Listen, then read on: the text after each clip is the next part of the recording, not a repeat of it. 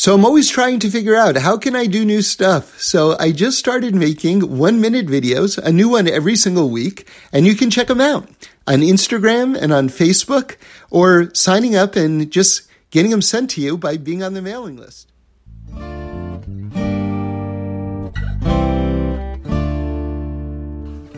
Hi, this is David Sacks, and welcome to Spiritual Tools for an Outrageous World. Every week we do a little couples therapy between us and God.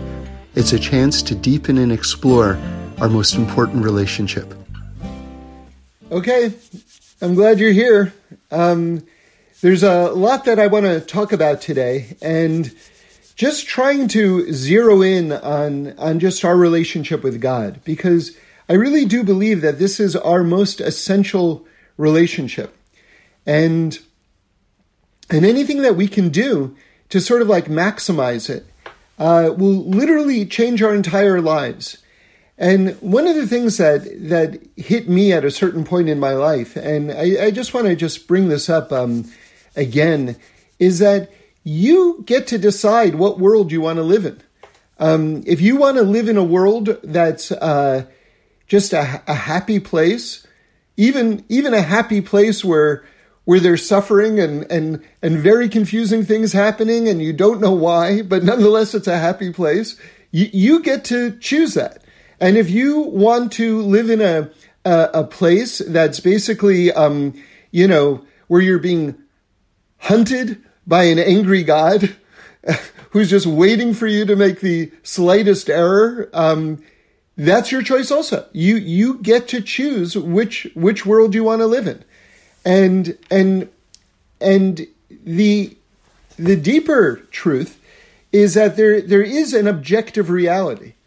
There is an ultimate truth beyond what we decide the truth is. Um, and and that ultimate truth, Torah says, Judaism says, is a really positive, happy place with a happy ending.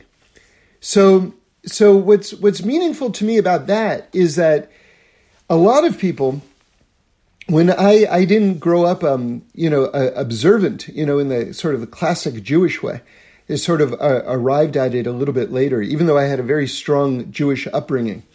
And I noticed that, like at Harvard, a, a lot of my sort of like peers, you know, sort of um, had this very sort of sophisticated air about them. And that part of being quote unquote sophisticated was being cynical and that you had to sort of like uh, take this approach that you know everything was you know almost like a, a, nihilistic approach where it's just like you know what's the use of anything? And it, it, was sort of like a kind of like a cool way of being and a cool way of going through life. But what i realized um, kind of as i sort of went deeper is that if there is a happy ending if that actually is the ultimate reality and and you know you see a lot of darkness around you that to be optimistic to to have a happy take on life um, which is in sync with the ultimate reality actually requires a greater sophistication. In other words you, you have to actually be a deeper person to be optimistic. So, ma- so much of the world sort of equates um, optimism and happiness with um, lack of intellect and superficiality. And what's so ironic about it is that it, it, the opposite is, is the case. And, you know, Marx um, famously said that religion was the opiate of the masses, meaning to say that, um, you know, the, the masses who were not intellectual, you know, sort of like uh, clung to these uh, far flung hopes as their opium, as their their sort of like uh, drug to to kind of get through life, um, and that ultimately that that it was a crutch is what he was saying, but but the thing is is that if it's true, and if it feels good, like if it's true, why shouldn't it feel good? In other words, there's not a a, uh, a contradiction between something feeling good and something being a crutch.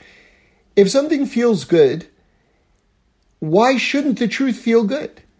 In other words, if you orient yourself in a way where you say, you know something, I see darkness, but I'm going to see past the darkness to the goodness. Why shouldn't that feel good? Um, people around you will say, well, you're just kind of clinging to that to, to feel good. But like I said, if it's the truth, it should feel good. Um, again, but you, you have to be like a little bit deeper to, to, to fend off um, the cynics around you. Because ultimately they, they have a shallower take. And there's a, a long story, and it's one of my favorite, favorite old time stories. Reb Shlomo tells it. He said that while he was at Lakewood, he went on a long walk with a, a Belzer, a Belzer Chassid. And believe it or not, this Belzer Chassid, um, this was after World War II, was, was the chief rabbi of Tehran, which is like, if you, if you know like anything about Jewish sociology, those two things just don't go together at all. But anyway, he told a long story about Reb Elimelech of Lizhensk. And the end of the story, we'll skip the story, but the end of the story is Reb Elimelech says to his Hasidim, he says, he said, You saw the bad time coming. He said, But what I saw was the good time after the bad time. And that's that's what I'm getting at, really.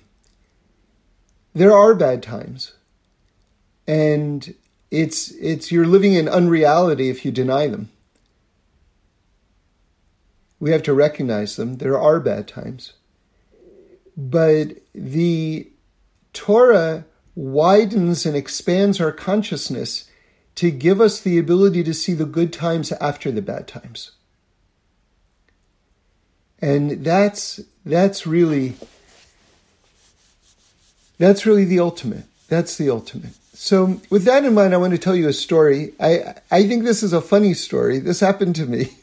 Um, let me just give you a just give you a quick vocabulary read, just in case you don't know some of the lingo here. So what is, what is a segula?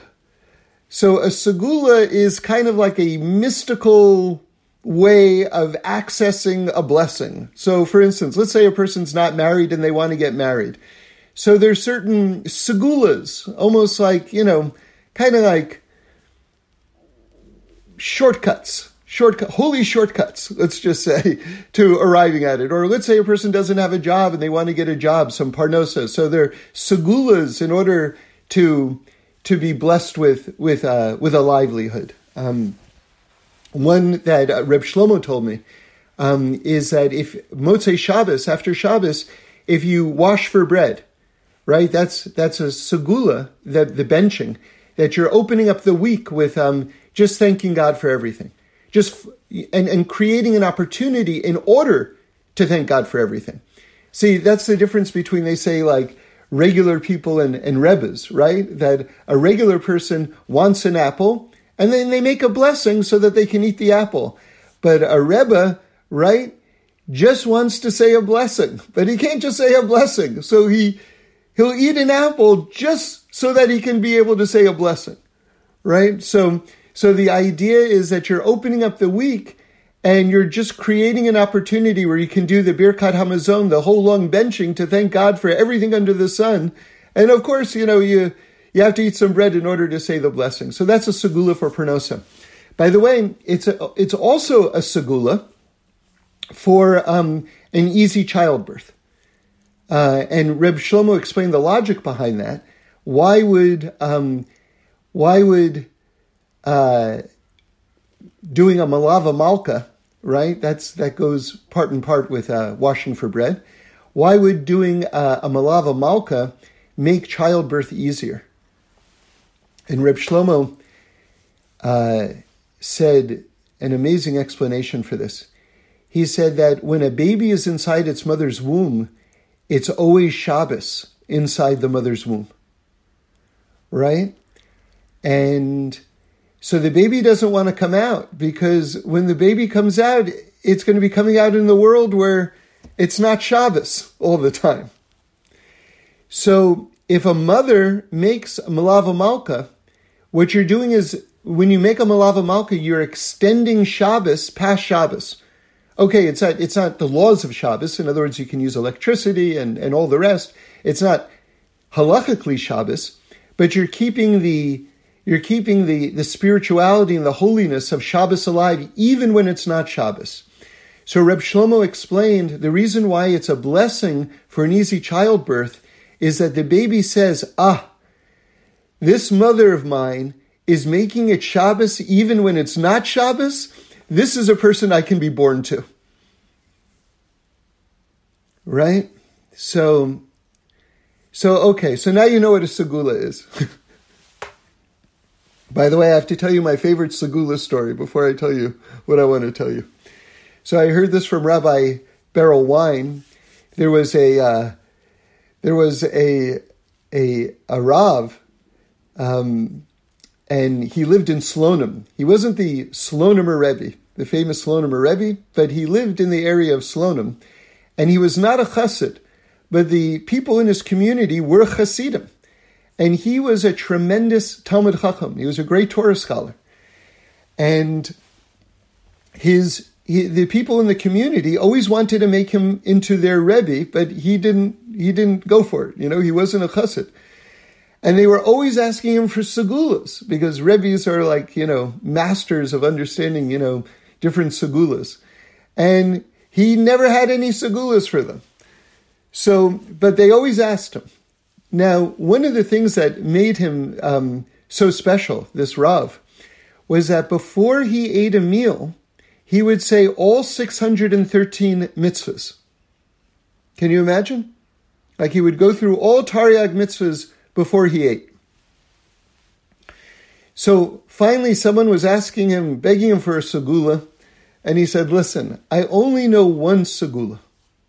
So it's like, What is it? What is it? He says, If you've got a bowl of hot soup, and you say all 613 mitzvahs, it's a segula to turn it into a bowl of cold soup.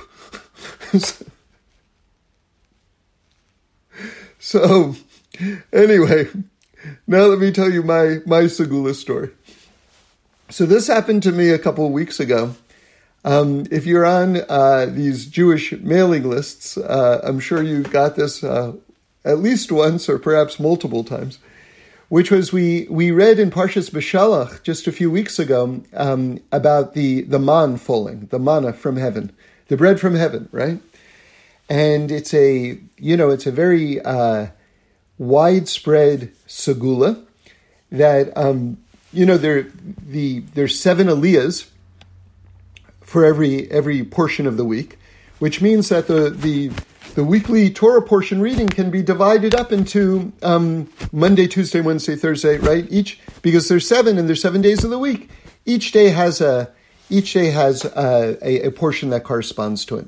So um, when we read Parshas Beshalach, the portion in that that corresponds to the day of the week is Tuesday, okay, and that has a section about the manna falling from heaven. So the Rimanover Rebbe years ago, approximately 200 um, years ago, maybe a little bit more. Um, he said that if you read about the manna on the Tuesday of that week, right, that that is a segula, that's going to be this special mystical blessing for parnosa, for livelihood. And it's very widespread. It's very widespread. And um, Anyway, if you do it properly, it takes a while to do, especially since my Hebrew isn't so good, so I read slowly, so I really have to block out some time in order to be able to do this uh, this properly. And so now here's here's the story. so that morning, that, that that Tuesday morning, I was in shul and I was davening Shmona Esrei. And you know, you get up to the Shema Kolenu part of Shmona Esrei, and during that part, you can say a, a personal prayer to God. And so during my personal prayer to God that, that morning, I said, God, please bless me that I should be able to say the segula for Parnosa, right? And then all of a sudden I realized what I just said to God and I broke out laughing because, because God, you're asking God to help you say the Segula. God is the one who's granting all these things.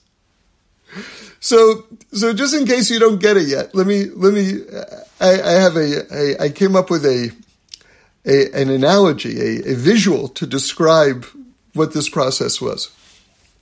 Imagine you are at the the the the door of the palace of the king, right? And you knock on the door. And the king himself opens up the, the door for you, right? And the door is wide open. You're standing before the king. And you, you say to the king, can you please open up the window on the side of the palace so that I can crawl through the window into the palace? Meanwhile, you're talking to the king and the door is wide open. So, so being in the middle of Shemona Esrei and, and talking to God and asking God that he should give you the time to say the Segula for Parnasa. It's, it's a little bit, it's a little bit, um, it's a little bit off, let's just say. But what's the lesson? What's the lesson? The lesson is that life is incredibly complicated. It's really extremely complicated, on the one hand. On the other hand, life is actually incredibly simple. You know why? Because all there is is God in you. Right? When you when you really boil it down, all that exists is God in you. And all you have to do, because we have a direct connection with God, all you have to do is just speak to God, talk to God. Talk to God. See, you know, Rabbi Noach Weinberg, uh, Olav Shalom, he was the president and founder of, of Torah. Apparently, one of the things he would say to his students a, a, a lot, like, was um, know what you know. Know what you know. So, what does that mean? Know what you know. See, I'll give you an example. A lot of times, I like years ago, I would be sitting, you know, in shul, say, and there would be a speaker, and the speaker would come up and he would start to say something that I've heard him say before, and my mind would just shut down. I'd be like, I heard, I heard this already. And then I started to ask myself the following question. If he stopped talking right now, could you walk up there and finish the thought? and almost every single time the answer was no. And so I said to myself, you didn't hear him the first time. What do you mean you you don't want to hear it again? You, you, you didn't hear it the first time. And so then I'd start listening. And, and, and so that's, that, that's what it means, know what you know. There, there are a lot of things where people will tell you something and part of you just shuts down, like your heart closes. You don't want to, because you know it, you know it. You don't want to hear it again, you know it. But do you know how many things are in the category of quote unquote, I know it, that you absolutely don't know? I would say the majority of things we quote unquote know, we don't know in the slightest. Because we didn't learn them to begin with. Or when we learned them, we were we weren't on the level of sophistication in sophistication in the in the positive way right now that we are right now. And now we have the capacity, you know, you know the famous expression youth is wasted on the young. Well, so often knowledge is wasted on the people who think they understand. Later on, as you develop, as you develop, you can begin to know what you know. That's the thing. So, so why am I bringing that up? Because we're still on the same topic of talking to the king, right? So many people, when they pray, they're not speaking to God. They're just, they're, I mean, they're praying to the prayer book, maybe? or they're talking to the prayer book, or they're, this is a little bit more abstract, but probably more true, they're talking to the words, but they're not actually talking to God. Can you imagine that when you pray, you're actually praying to God? I mean, how many of us, when we knock on the door, the king opens up the door, and we ask the king, Can you open up the side window so I can crawl into the palace? Meanwhile, we're in a conver- we're in a conversation with the king. At that moment, we can be talking directly to the king. Now, here's the thing this is 24 7. This is 24 7. This is an ongoing thing. And, you know, occasionally people would ask me, like, how can I pray better? You know, and they usually ask me that in shul. And, and the truth is, is that the, the time, the best time to pray and to learn how to pray is when you're not in shul, when you're just making coffee, when you're walking to your car. That is the time to, because then you can actually have a real conversation with God.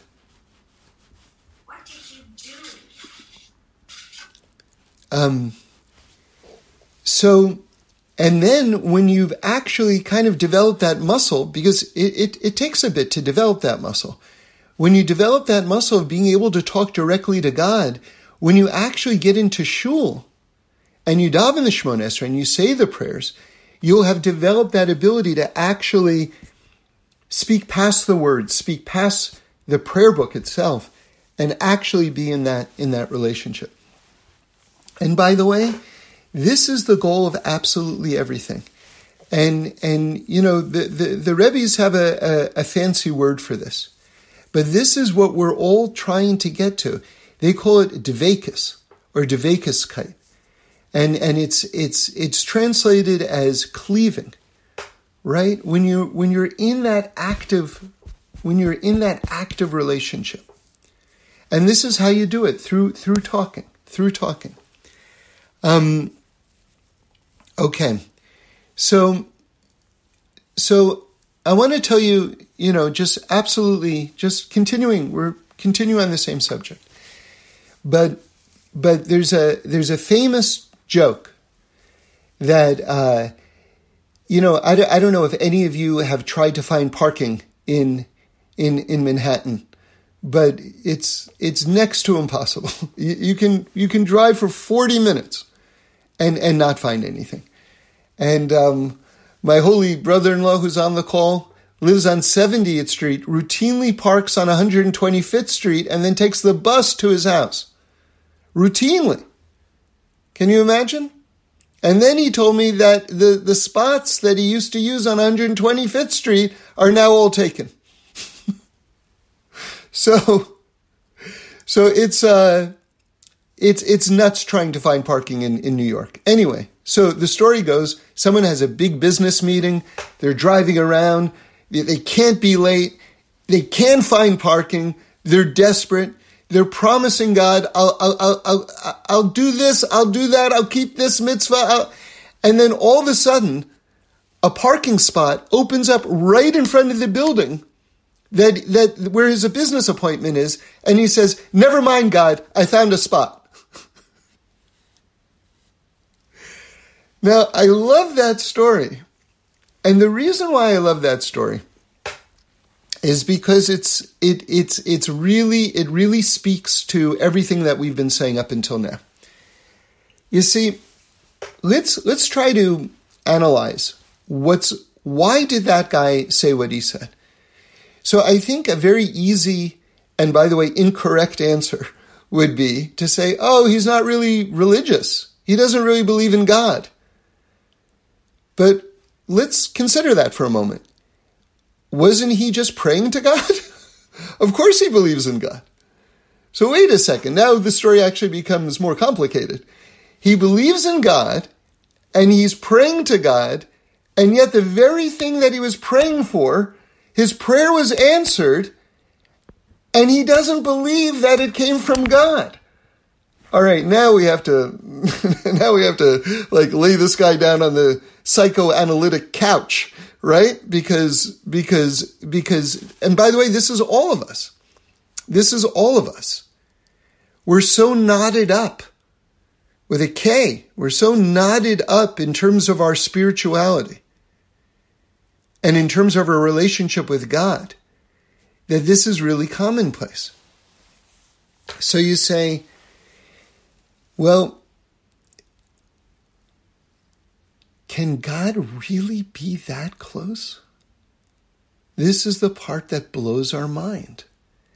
Can God actually be that close that He just heard what I said and just answered my prayer? And I think that is the part, even for the believing person, that's so difficult. You know, as Reb Shlomo would say all of the time, why are you making God so small? Because it's mind blowing how infinite God is. And we have to constantly remind ourselves that God is beyond, beyond, beyond, beyond, and at the same time, so intimately close. And when we can balance both of those sides, then we can really begin to be in an authentic relationship with God. Now, with that in mind, with that in mind, I want to tell you one of the one of my favorite teachings from Rebbe Nachman. Okay, so this is coming from the Likutei Moharan, um, and uh, it's lesson number six, just a tiny little part of lesson number six. And I'm just going to kind of give it over in a free form way in the way that it, it speaks to me. But um, but this is this is where you find it. And what Rebbe Nachman says is he talks about the the angels, and and this is from um, it. This is one of the the, the, the key phrases that that they run and return right? Um, vishov. That's how you, that's how you say it in in uh, in Hebrew.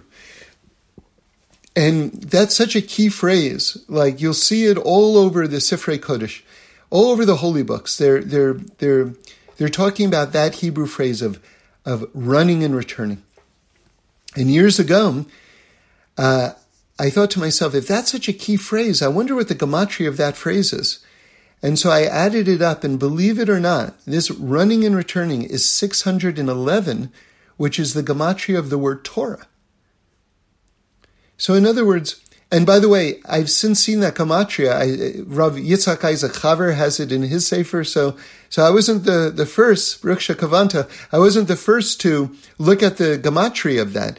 But, but it's, in other words, if that if that phrase running and returning is the gematria of the word Torah itself, it shows you how um, not just how universal that spiritual process is, but how um, uh, how completely our lives are saturated with it.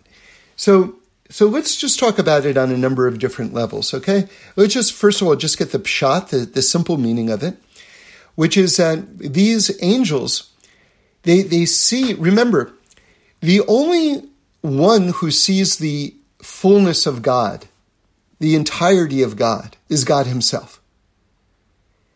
While angels have a quantumly higher revelation of godliness than we do, nonetheless, angels don't see the totality of God.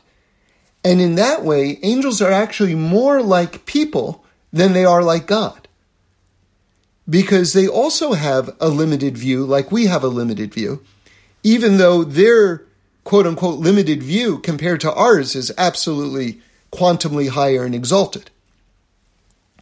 So they see the presence of God, not all of God, but they see the presence of God. And, you know, they don't have a negative inclination. They don't have a Yetzer Hara. So when they see this presence of God, all they want to do is run toward God. They're just flying toward God. But at a certain point, they're going to burn up and absolutely disappear. So when they start to get like too close, then they return. then they run back. And that's the process. Running and returning, running and returning, running and returning, running and returning. Now, that's the simple level of the phrase. Ratzo v'shov. But there's also the human component to it. Now, if I were to put it in sort of like an everyday vernacular, what would be the everyday vernacular of that? It would be, well, we have our good days and our bad days. Right? We have our ups and downs. You know, one time, actually, it was two separate times. These were like two separate moments where my mind got blown. it will sound like very like a very small thing, but it, it made a big impact on me, which was, I don't know what it was, but like, like just life was falling apart, something like that. And, and someone said, Oh, you're having a bad day. and I thought, well, that's all it is. I'm just having a bad day like to me, like everything is in, like I experience reality in real time. And if the world is falling apart, it seems like the world is falling apart. Like the idea that, that somehow the world is not falling apart and you're just having a bad day, that blew my mind.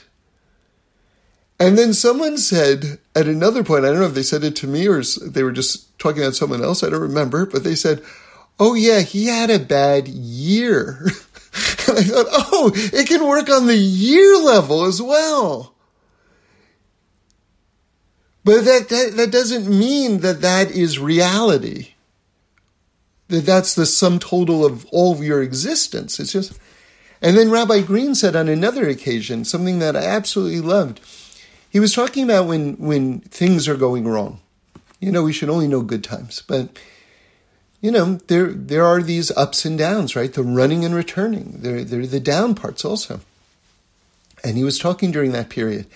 And he said, you know, let's say a person's having a bad day, but maybe they had something good to eat during that, that day. or maybe there was a moment where they went outside and the air felt nice on their skin during that bad day. And he kind of broke it down that even within a bad day, there's sort of like these good moments. And then he said, and how about an hour, bad hour? Maybe there were a few seconds in that hour that weren't so terrible. and it was so liberating you know, and and you know, he's such a Torah master that um, there was never there was nothing unsympathetic about what he was saying. In other words, he he never had any less sympathy from the person who was going through the struggle, but nonetheless, he was also really speaking honestly and kind of breaking it down a little bit and and showing that even at those hard moments that that that God in His chesed in His in His mercy fills them with with with gentler, kinder experiences. So this idea of running and returning is by the angels, but it's also in our lives. We have our ups and downs, and that's true for a year. It's true for a lifetime. It's true for a day. It's even true for an hour. You know, um, the the Rebbes talk about it um, that you know I don't know if you've ever experienced this where you've had a a very spiritual moment followed by a very physical moment, right? Where it's sort of like maybe you you prayed great and now you're actually just like you're pushing people out of the way to get more food at the kiddush. It's sort of like it's time to eat. you know? So it's like, how do those two things go together? Because they're both us. Because they're both us, you know? So, so let's go to the next step of what Rabbi Nachman says, because this is really the point that I wanted to get to. So he brings this idea of running and returning. And now he says life changing words. And again, the reason why I'm telling you all of this is because, you know, all of us are that person in the car, looking for that parking space, getting our prayer answered, and then somehow not seeing God in the moment. Like, where did that disconnect come from? Like, there was a disconnect. How can we heal that disconnect? Because we've got to heal that disconnect. You know, because the goal is to be conscious and aware, or to use the word of the day, mindful, all of the time, not to disconnect from that. Remember, one of the things that happened when Adam and Chava, Adam and Eve ate from the tree of knowledge is their minds and their hearts separated.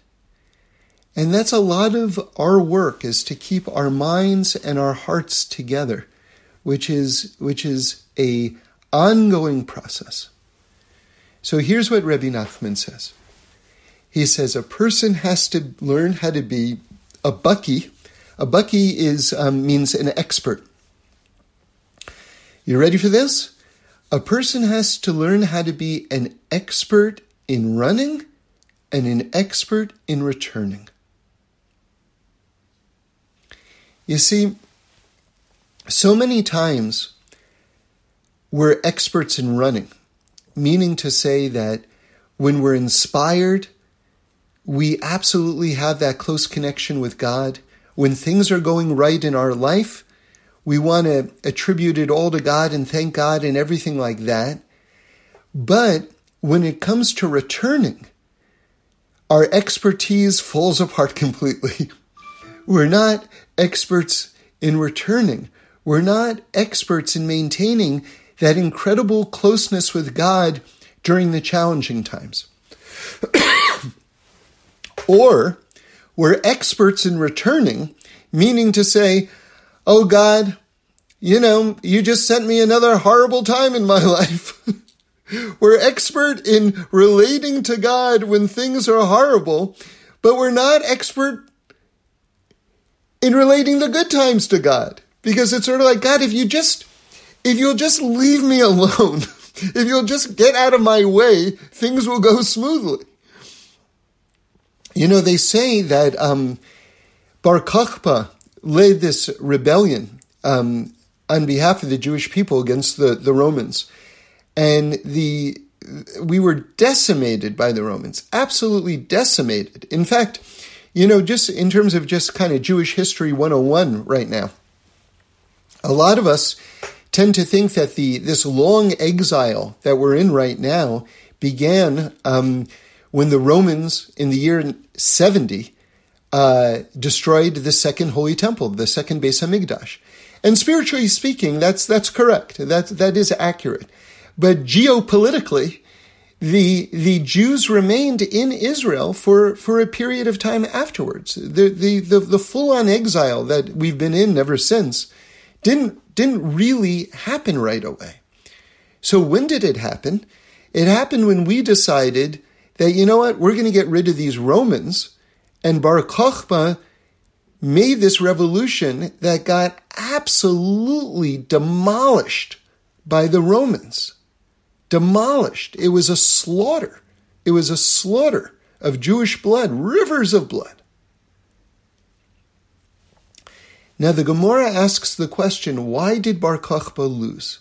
Especially since Rabbi Akiva, Rabbi Akiva thought that he was the highest, the highest, highest, highest like a candidate for Mashiach, even. Okay? So they say that what Bar Kokhba said was, God, just don't help the Romans. In other words, in other words, the implication being, we can handle this. As long as you don't help them, we're good. So so that wasn't a great prayer. That was kind of like a really bad prayer.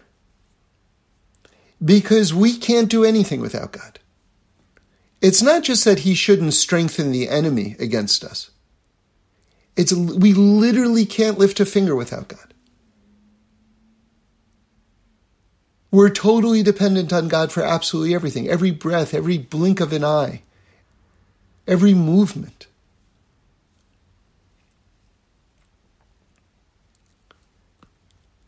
And then the question is if that's the reality, are we treasuring the closeness of that relationship?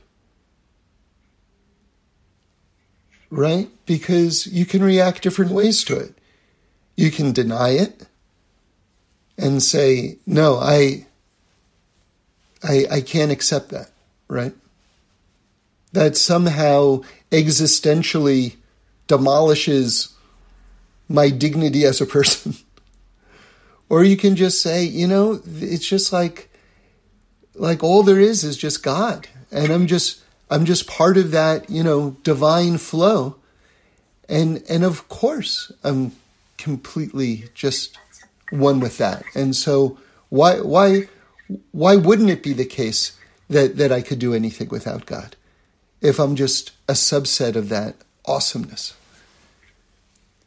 So again, again, we we get to decide what kind of world we want to live in. Um, so, so let's go. So let's go further. Let's go further into that idea. Um, uh, and again, if everyone could just uh, mute themselves, that would that would be great. So let's go further into that idea. What does it mean to be an expert in running and an expert in returning? So so it means that you know something when things are going well, God, thank you so much. I love you so much. This is so amazing. I'm so blessed. You're giving me more so that I can do more for you. And then when things aren't going well, God, I know you're there. Now listen to this next step. We're now up to the next step of what Rabbi Nachman teaches, and it's unbelievable. He quotes a he quotes a line from the Tehillim, from the Psalms. It's actually 139 uh, 8, right? If you, if you want to look it up. And I'll read it to you in English. It says, If I ascend to heaven, remember, this is, um, you're going to see in these words from David HaMelech the, this idea of the angels running and returning, okay? So here's what David HaMelech says. Again, it's Psalm 138, verse, uh, I'm sorry, Psalm 139, verse 8. If I ascend to heaven, you are there. And if I descend to hell, you are here too.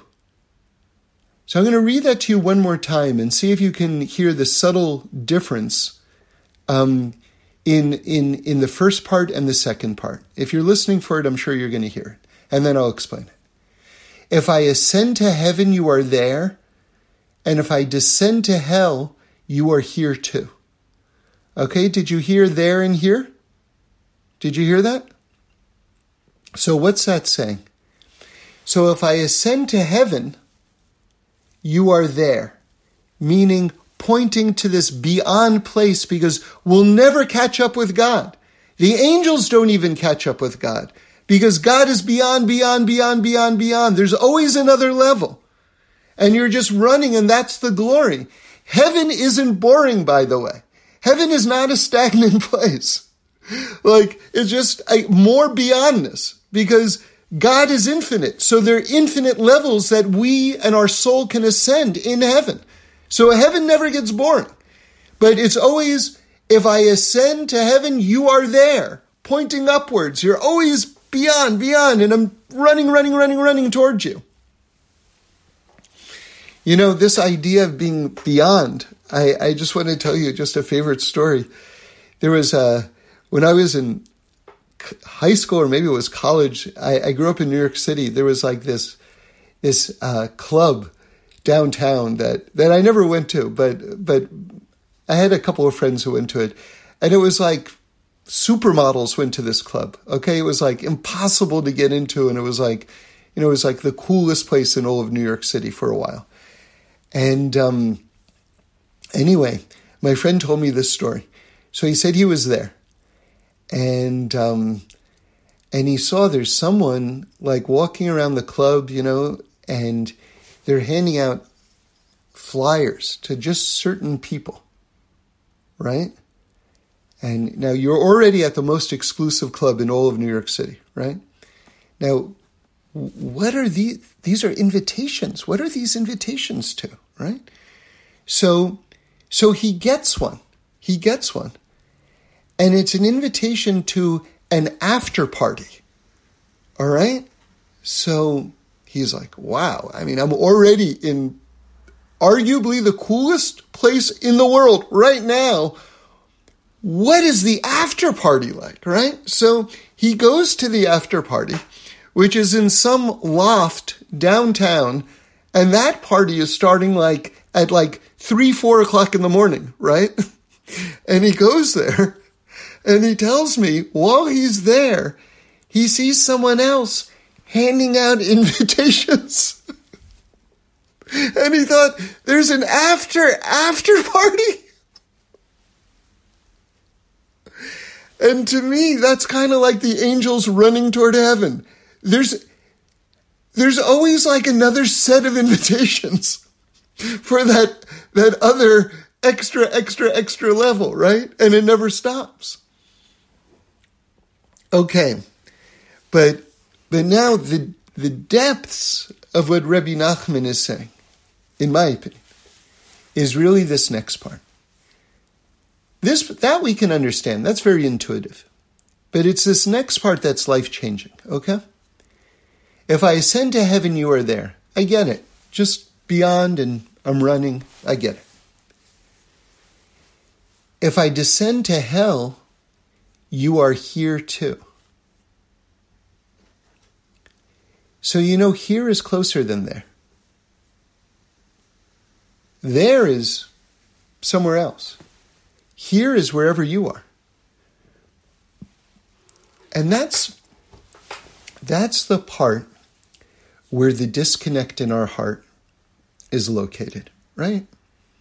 I mean, if we're sitting with a an x-ray scan right now of our soul and there's a soul doctor, right, looking at looking at the x-ray with us, he goes, "Right there. There's the there's the problem." We think when we fall, God has abandoned us.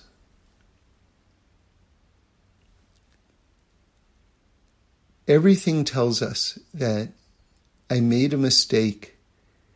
Now I'm not worthy to be in God's presence anymore. But you know something? We never stop being like fish in water. We never stop being in God's presence. And that's what it means to be an expert in returning. To understand, even after I make a mistake, that God is not only no less there, that He's actually more there. Because, you know, we don't have a bigger fan than God. Because how are we staying alive every moment? Where is every penny in our pocket and in our bank accounts? And where is every penny coming from? God is our doctor. God is keeping us alive. God is our financer. God is bankrolling us. No one has a bigger investment. And then you say, you know, in, in the business world, there's a um, there's a phrase that you may have heard, which is, "Do you have any skin in the game?" You know, one of the um, reasons why they say the whole United States economy collapsed and, you know, a, few years back is because the banks were making all these incredibly risky loans, but they they weren't penalized if the loans went south because they took they they they loaned all of this money to people who didn't have good credit and then they sold the loans to someone else. And, and they were incentivized to, to make as many loans as they possibly could because they were then selling all of those loans to third parties. So they had the, the, the bank, which was enabling this giant looming crisis, literally had no, had no downside, financially speaking to the havoc they were causing. So that's a that's a classic example of having no skin in the game. No skin in the game means you don't care. having skin in the game means you really care. So does God have okay, God doesn't have any skin, God doesn't have any body. God makes bodies, right? But but how invested is God? Well, can you get more invested that he puts a piece of himself in you? That's your soul. God actually puts a piece of Himself in you. You can't get more invested than that. And that's a 24 7 commitment.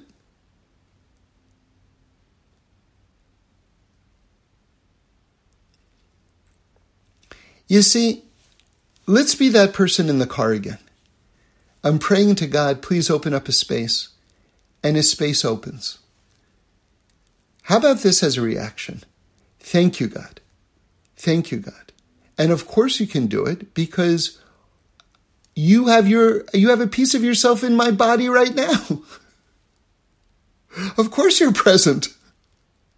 Of course you're here.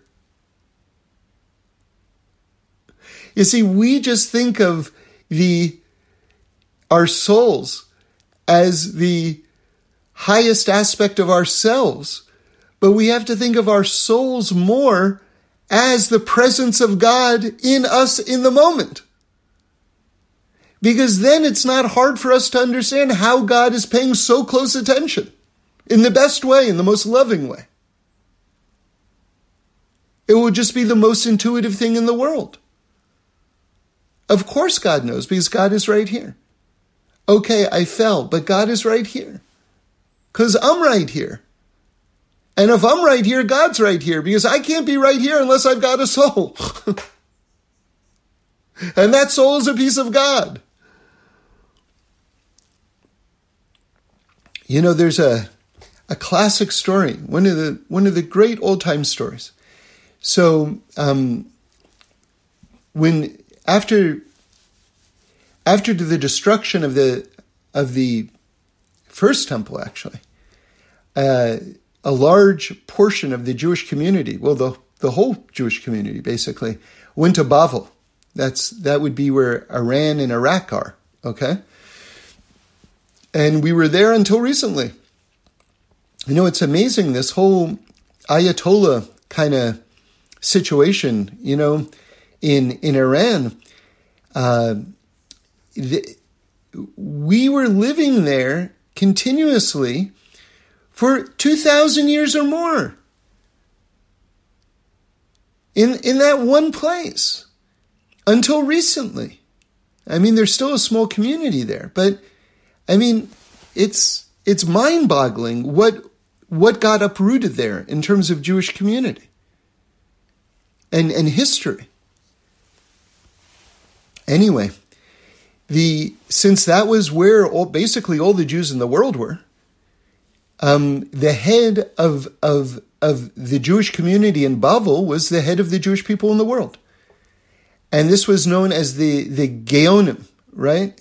Right? That they were who whoever was the Gaon was the leader of the Jewish people, and um, you know, one of I don't know if I'm pronounce, pronouncing this word, but one of my favorite words in English actually is exilarch.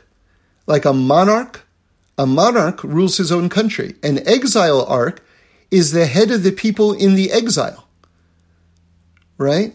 So so um, so the Saadia Gaon, right? This is around the 800s now the 800s, 900s. Um, it, ha- it lasted for a period of time. And then there was a migration to Europe. And that's when European Jewry started. You know, and that's when the Rishonim start. So that's around the year 1000, okay? Just to give you some Jewish history there. But anyway, the Saadia Gaon um, was the head of the whole Jewish people, and he went to an inn. And he was staying in this inn, and then he's like leaving the inn. And as he walks out, there's like a throng of people and you know they're very excited to see the, the leader of the whole Jewish people. You know the the holy Saadia Gaon is right there. So they like flock to him, and you know I'm sure they wanted blessings and and all sorts of things like this.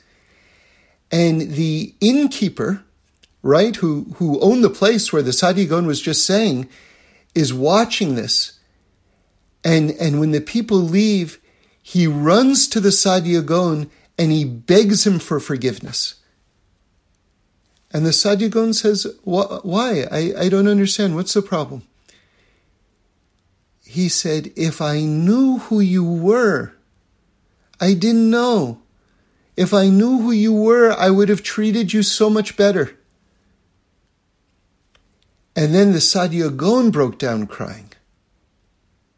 He said, Because you know, this is all of us. Our body is like the innkeeper for our soul. Our soul is a piece of God. We're housing, each one of us is housing an aspect of God right now. If we knew that we were housing God, how much better would we have treated him? How much better would we have been innkeepers? How much better would we have taken every care to make sure that he had all of his needs?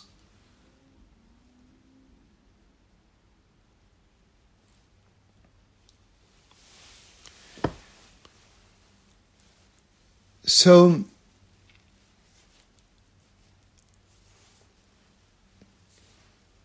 should I go a little bit further? Because I didn't actually get to what I wanted to talk about. and now we're at the, and now we're at the end. Keep going. okay. Okay. So okay. So this this idea that we have to be an expert, like Rebbe Nachman is saying, we have to be an expert in running and we have to be an expert in returning. You have to know how to talk to yourself during your down times. And you have to realize that God is still there during your down times because God never leaves you. Right? So that's that's that's the thing. Now, in terms of this 24 7ness, because this really is a 24 7 thing, if you want to be serious, you know, I, I, I was talking about this, this whole idea of what, what I talked about earlier, the, the whole idea of the segula.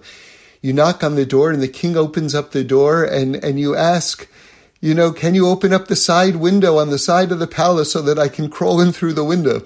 Meanwhile, there's the king we have a direct connection. And, and this is really our, our fundamental work in life to keep this direct consciousness, this direct connection going. And at the beginning of this week's Parsha, Parshas Mishpatim, what we just read, you know, all the letters are holy, but the letter Vav is especially holy. And probably the holiest Vav in the entire Torah is the Vav that begins this week's Parsha. So let me explain because it taps into everything that we've been talking about up until now and it's going to go even deeper, okay? So Vav is not just the name of a letter, Vav means and. It's something that joins two things together. And Rashi points out that the Vav at the beginning of Mishpatim is meaning to connect all of the civil laws that are coming, meaning to say personal injury laws and, and civil laws and, and all sorts of things like that. All of them are introduced with this letter Vav in order to connect them back to the spiritual pyrotechnics of the revelation of the Torah at Mount Sinai. Now remember, when God gave us the Torah at Mount Sinai, flowers bloomed up around the mountain in the desert out of nowhere, miraculously, right? We experienced synesthesia, which means that we saw words and heard colors. Our souls flew out of our bodies. Like a fire went on the mountain, it says, into the heart of heaven. Like there was all these amazing, amazing occurrences that happened. And the Vav that begins this next section of the Torah means to connect all of that awesomeness to the question of what happens if you set a fire in your field and the wind blows it and burns your neighbor's crops down. like, it seems, first of all, it's happening decades or hundreds or thousands of years after this earth shaking revelation at Mount Sinai. But what God is telling us with this vav, with this and, is that it's all one thing. That it's no less mind blowing, that it's all coming from the same source, that we really never leave Mount Sinai because we never leave God. Because wherever we go, we're part of God's infinity. See, the problem is, is, and this isn't incorrect, but it's not the full truth. We tend to think of things as the finite and the infinite. We're finite, God is infinite. Right? And that's not untrue. But it's deeper than that because we dwell within the infinite. And so everything is infinite, it's just different stratifications of the infinite. So, in other words, we're already in the infinite, but then there are higher levels of the infinite.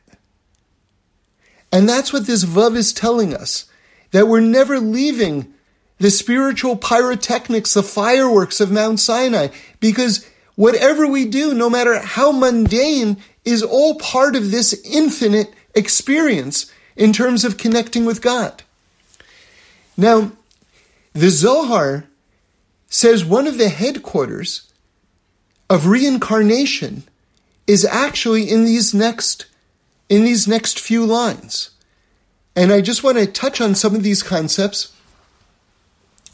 They're beyond me, and, and I'll, I'll tell you as much as I can tell you, and then I'll tell you where my understanding stops. Okay? But it's interesting because it starts talking about Jewish slaves. Now, if you are going to give over a set of laws right after the revelation of the Torah at Mount Sinai, most Jewish slaves were people who stole, who couldn't return the, the amount that they stole, or including the fine, whatever it was. And so they had to go through a period of indentured servitude to work off their debt. Now, this type of slavery is not the classic slavery that we think of, you know, you know, in, in like, say, the American South or, or, or things like that. In fact, it says that the slave had to eat the same quality food as the master. That's, that's a shocker. And that if there was only one pillow in the household, the master had to give it to the worker. So again, we have a very different type of environment, but, but nonetheless, it, it was servitude. Now it says for six years, the person will work in servitude, and then in the seventh year, he'll be freed. Now, the Zohar says something absolutely awesome about this. It says that a person will work for six lifetimes. And in the seventh lifetime, you go free. Isn't that interesting? And I had heard that before, but the Zohar goes further. It says, why six and seven? Because seven is Shabbos. Do you see how that works? And in Shabbos, you go free. And seven is not just Shabbos, the seventh day of the week.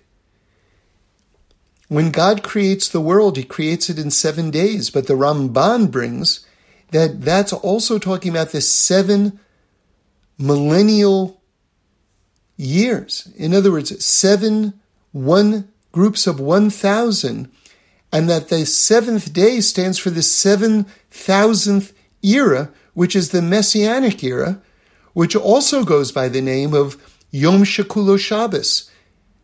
That era is called the day that will be all Shabbos.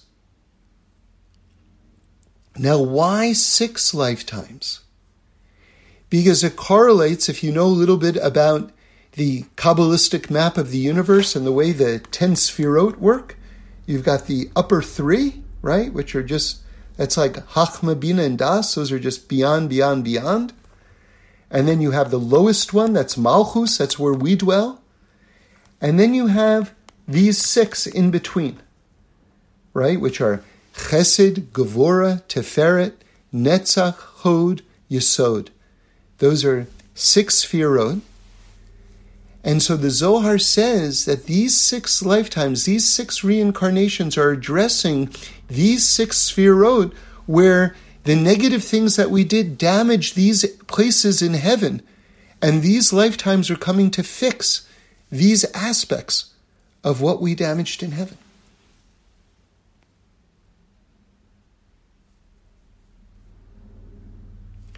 So I asked the person I was learning this with, does that mean we have six lifetimes and then, or seven lifetimes and the seventh we go free?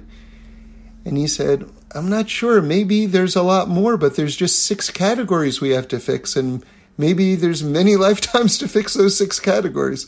So that's where our understanding of the Zohar stopped. So you have to, if you want to know, if you want to know exactly whether it's saying six or more lifetimes, you have to ask someone who knows something.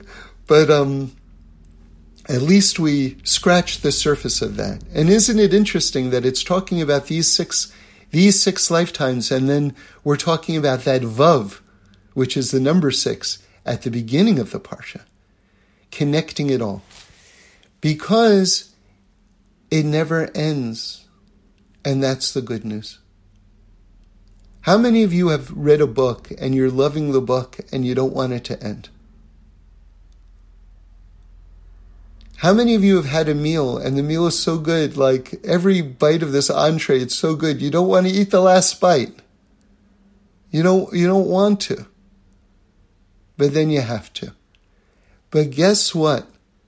For us and our life and the tanug, the enjoyment, the bliss, the oneg of our souls, it never ends. It never ends. It never ends. It never ends. Okay. What follows now are some questions. One of the things that I'm, I'm, always fascinated by is this word midot, um, which in Hebrew means um, sort of like uh, what personality traits a person has, and a person has to have good midot and things like this. Like um, midot actually means measurements. That that's what the word means. And and if you think about it, I really love that because if you think about it, it takes something like you know, like sometimes you'll meet someone and you really like them, and then you want to describe them to a friend, and you go, you know, he has such a good personality, or she has such a good personality. And it's so, it's such a mushy word, you know? It's like, what does that mean you have a good personality, right? But that's why I like the fact that midot, which is translated as me personality, actually means measurements because it's not mushy. It's actually fairly exact. In other words, when he gets angry, how angry does he get? Does he get the proper amount of angry or does he get crazy cuckoo angry? right? Because if he gets crazy cuckoo angry, that's not the right measurement. right? So the thing is, is that it, it takes it from the realm of like, how am I supposed to? No, no, no. There is a, like, like one of the things that I, I, think is a very useful thing to say to people, you have to make sure that you you say it in the proper time. You don't want to be disrespectful, but but when it's appropriate, you can say to someone, "I I think that you're overreacting." and that if it's said properly, that can help the person because the one of the reasons why a person doesn't have good midot doesn't have good measurements is because they were never really told at, at what, or they never learned what is the proper amount to react to such a thing. And, and so, so if they're told that they're overreacting, or if a person can tell themselves, ask themselves, am I overreacting? Then they can begin to take this X factor of personality, which is, you know, a very abstract term, and start to work with it in a very sort of disciplined, um, methodical way. So, anyway, that's that's. Thanks for listening. We do this every week, so join in again next Sunday for a new podcast where we explore the amazingness of life. And review us and send in any comments or suggestions. I'd love to hear them.